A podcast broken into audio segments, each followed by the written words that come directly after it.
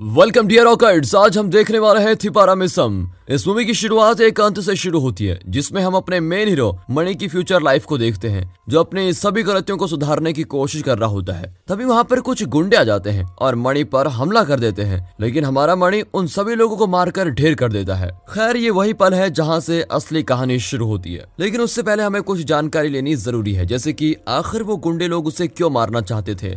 ये जानने के लिए हमें मणि के पास्ट की स्टोरी के बारे में जानना होगा। जिसके बाद सीन शिफ्ट होता है और हम उसके पास्ट में आ जाते हैं। वो किसी अंडरग्राउंड खेल में है। पानी के अंदर कुछ लोगों के साथ वो टग ऑफ़ वॉर खेल रहा है। लेकिन ये खेल कोई ईमानदारी वाला तो होता नहीं है। इसलिए मणि को धोखा देते हुए दूसरी टीम में कुछ और लोग भी शामिल हो जाते हैं। लेकिन ये बात मणि को बिल्कुल पसंद नहीं आती और वो उन सभी लोगों को मारने लगता है। इसी दौरान वो सभी बुरी तरह से घायल हो जाते हैं। फाइनली जीतने के बाद मणि जीते हुए पैसों को लेकर अपने दोस्त के साथ बियर पीने चला जाता है। जहाँ उसको दोस्त उसको याद दिलाता है कि वो जोसेफ की बातों को बिल्कुल ना भूले, क्योंकि उसको तीस लाख रुपए देने हैं। क्योंकि जोसेफ ने एक बार मणि को क्रिकेट बैट में हराया था। इसी के साथ वो दोनों हॉस्पिटल चले जाते हैं, जहाँ उन्हें उनके दोस्त द्वारा पता चलता है कि मणि के मारने पीटने से एक बंदा पूरी तरह से घायल हो चुका है, जिसकी वजह से उन्हें जेल के चक्कर भी खाने पड़ सकते हैं। लेकिन उनका दोस्त एक राय देते हुए कहता है कि वो उन सभी को इन चीज़ों से मुक्त कर देगा। अगर वो पुलिस वालों को छब्बीस हज़ार रूपए दे दे तो फिर क्या था? मणि भी अब सोच में पड़ जाता है। तभी उसका पहला दोस्त समझाते हुए कहता है कि वो अपनी माँ से पैसे लेने चला जाए।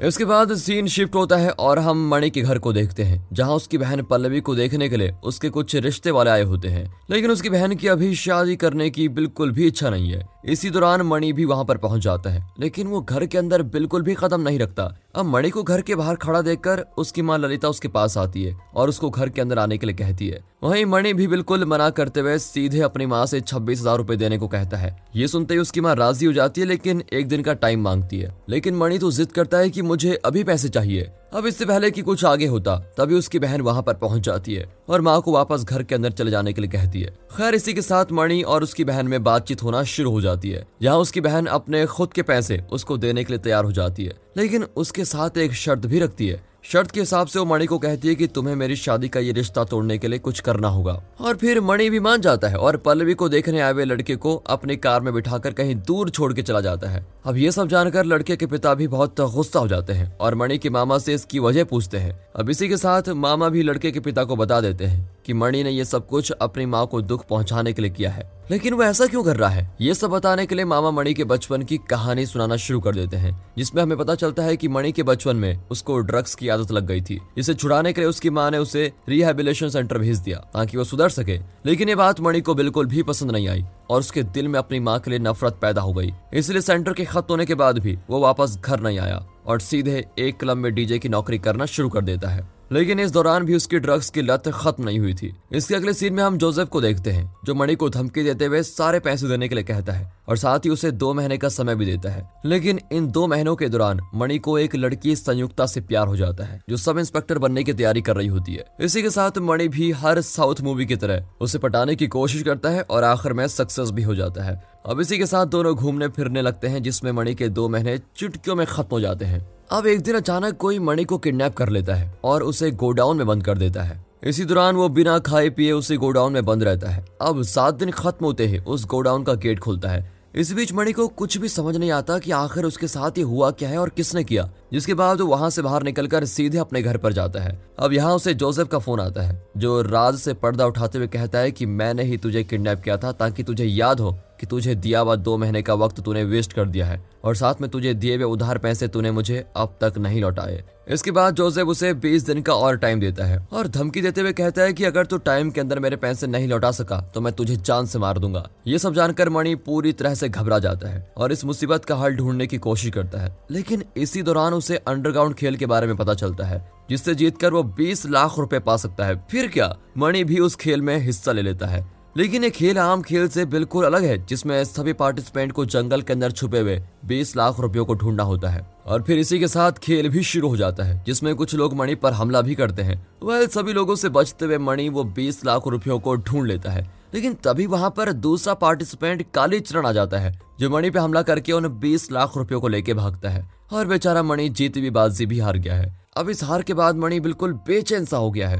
इसलिए वो काली चरण को हर जगह ढूँढने की कोशिश करता है, लेकिन काली का कहीं भी पता नहीं होता। मणि को अब समझ आ जाता है कि वो अपने पैसे वापस नहीं पा सकता। इसलिए वो अपनी माँ के पास चला जाता है, जो किसी लाइब्रेरी में अपनी लिखी हुई एक नई बुक के बारे में सभी लोगों को बता रही होती है। और फिर उनसे मिलने के बाद मणि उनसे अपनी सारी जायदाद माँगता है, लेकिन तभी वहाँ उसके मामा भी आ जाते हैं, जो मणि को जायदाद देने से मना कर देते हैं। खैर, अपने बेटे को परेशानी में देखते हुए उसकी माँ उसे पाँच लाख रुपए का चेक दे देती है। लेकिन मणि को तो चालीस लाख की ज़रूरत है। इसलिए वो अपनी माँ पे ही उल्टा चिल्लाने लगता है, जिसकी चिल्लाने की आवाज़ को सुनकर वहाँ कुछ गार्ड भी आ जाते हैं और मणि को वहाँ से खींच कर लेके जाते हैं। अब पूरी रकम न मिलने के बाद मणि के दिमाग में एक बेवकूफ़ वाला आइडिया जाता है, जिसमें वो माँ के दिए हुए चेक से छेड़खानी करके पाँच से चालीस लाख कर देता है। लेकिन जल्द ये बात उसकी माँ को बैंक से पता चल जाती है एंड वो चेक बाउंस हो जाता है। इसके बाद मणि अपनी गलती मानने की वजह उल्टा अपनी माँ को इस केस का कसूरवार बताता है और उन्हें ही केस में फंसा देता है। ये बात आग की तरह पूरे शहर में फैल जाती है, जिससे मणि की हर जगह बेइज्जती होने लगती है। अब जोसेफ की दीवी धमकी की डर से वो उससे फिर मिलता है और कुछ और दिनों की मोहलत माँगता है, ताकि वो अपनी माँ को केस में हराकर उनसे पैसे निकाल सके। और जोसेफ भी मणि की बातों को मान जाता है और कुछ और दिनों का टाइम भी देता है।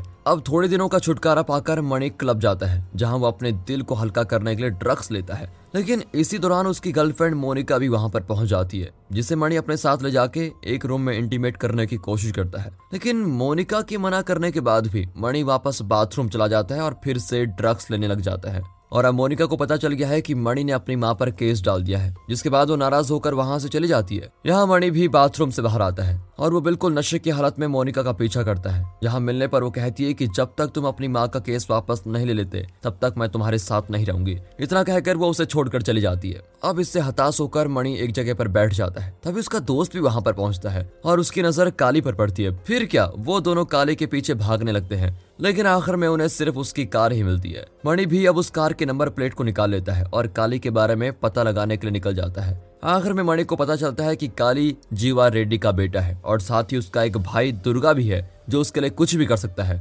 वहीं दूसरी तरफ़ हम देखते हैं कि अपने केस को ज़्यादा बढ़ता हुआ देखकर मणि की माँ उसे समझाने की कोशिश करती है, लेकिन फिर भी वो नहीं मानता। इसके बाद वो सुनवाई के लिए कोर्ट में पहुँच जाते हैं, जहाँ मणि की माँ सभी झूठे आरोपों को कबूल कर लेती है और अदालत से कुछ समय का टाइम मांगती है ताकि वो मणि को 40 लाख रुपए दे सके। पैसों का इंतज़ाम करने के लिए मणि की माँ मजबूरी के कारण अपने घर को गिरवी रख देती है और उसे उसके पैसे दे देती है। वही मणि भी पैसे पाकर अपने आप को जोसेफ को बेच लेता है और साथ में बच्चों के पैसों से खूब मौज मस्ती करता है। अब एक दिन मणि के पास से ड्रग्स मिलने की वजह से उसे लड़की के साथ पुलिस स्टेशन में ले जाया जाता है। इसी बीच इंक्वायरी के लिए एक पुलिस वाला मणि से उसकी माँ का नाम पूछता है, लेकिन वो कुछ नहीं बताता, और ये सारा नज़ारा वहाँ मौजूद मणि का मामा देख रहा होता है, जो देखकर उन्हें काफ़ी गुस्सा आता है, और वो मणि को एक कमरे में ले जाकर पीटने भी लगते हैं। उन दोनों को कमरे में काफ़ी वक्त हो जाता है और जब मणि उस कमरे से बाहर आता है तो उसके बिहेवियर में काफ़ी बदलाव हो चुका है। मानो कि मामा ने अपने भांजे पर कुछ जादू ही कर दिया हो, और इसी के साथ कहानी आगे बढ़ती है, जहाँ मणि को काली के बारे में पता चलता है, जो फिर से कोई दूसरे अंडरग्राउंड खेल में शामिल होने वाला है।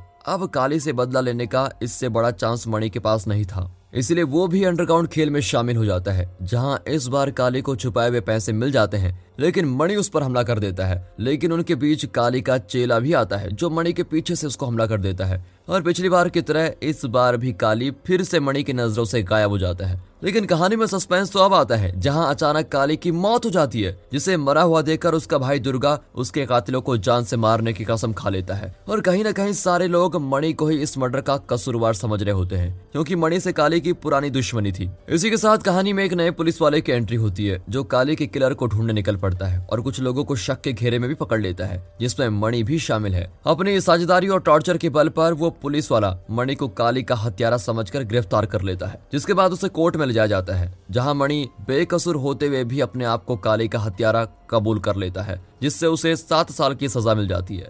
अब जेल के दौरान मोनिका उससे मिलने आती है। मैं जानती हूँ कि काली को तुमने नहीं, बल्कि किसी और ने मारा। लेकिन मणि मोनिका की बातों पर कुछ भी रिएक्ट नहीं करता, और सब कुछ सहते हुए जेल में अपना समय बिताने लगता है। पाँच साल जेल में बिताने के बाद उसे रिहा कर दिया जाता है। लेकिन उसके बाहर निकलते ही उस पर काली के भाई दुर्गा के गुंडे हमला कर देते हैं। इसके बाद होती है वहाँ पर एक ज़बरदस्त फाइट जिसमें मणि दुर्गा के सभी गुंडों को मारते हुए उसे भी घायल कर देता है। और इसी बीच पता चलता है कि मणि ने काली का खून किया ही नहीं था। एक्चुअली हुआ ये था कि काली चरण मणि की बहन को हर समय छेड़ा करता था, और जब एक बार उसने उसकी बहन से ज़बरदस्ती करने की कोशिश की तो उसकी बहन ने हमले के बदले में काली को एक रॉड घुसा कर मार दिया, जिसकी खबर मणि को भी लग चुकी थी, लेकिन अपनी बहन को बचाने की खातिर उसने खुद को इस केस में आरोपी बना लिया। आप सोच रहे होंगे की अचानक मणि ऐसे कैसे बदल गया। इसका जवाब जानने के लिए हमें उस सीन को फिर से रिप्ले करना होगा, जहाँ मणि के मामा उसको रूम में ले जाकर समझा रहे थे, जहाँ उसके मामा मणि की ज़िंदगी का सबसे बड़ा सच बताते हुए कहते हैं कि तू एक अनाथ है, जिसे मेरी बहन कुत्तों से बचाकर अपने साथ लेकर आई थी, और बचपन से लेकर बड़े होने तक उसने तुम्हारा ख्याल रखा। मतलब जिस औरत को हम मणि की माँ समझ रहे थे, वो रियल में उसकी माँ है ही नहीं।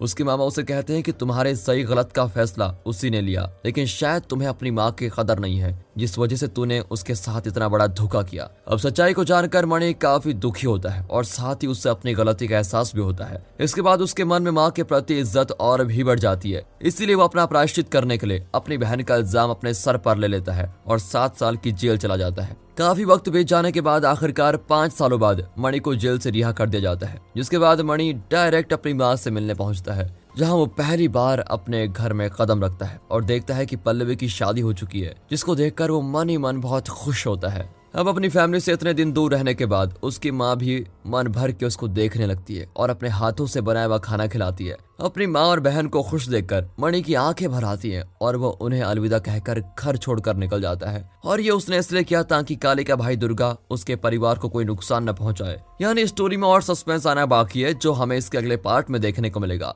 और इसी तरह के सस्पेंस के साथ दोस्तों, ये मूवी यहाँ पर होती है खत्म। बाकी अगर स्टोरी अच्छी लगी हो वीडियो अच्छी लगी हो एक्सप्लेनेशन अच्छा लगा हो वीडियो को लाइक कीजिए और चैनल को सब्सक्राइब मिलते हैं अगली वीडियो में, तब तक के लिए गुड बाय अपना ख्याल रखिए and finally thanks for watching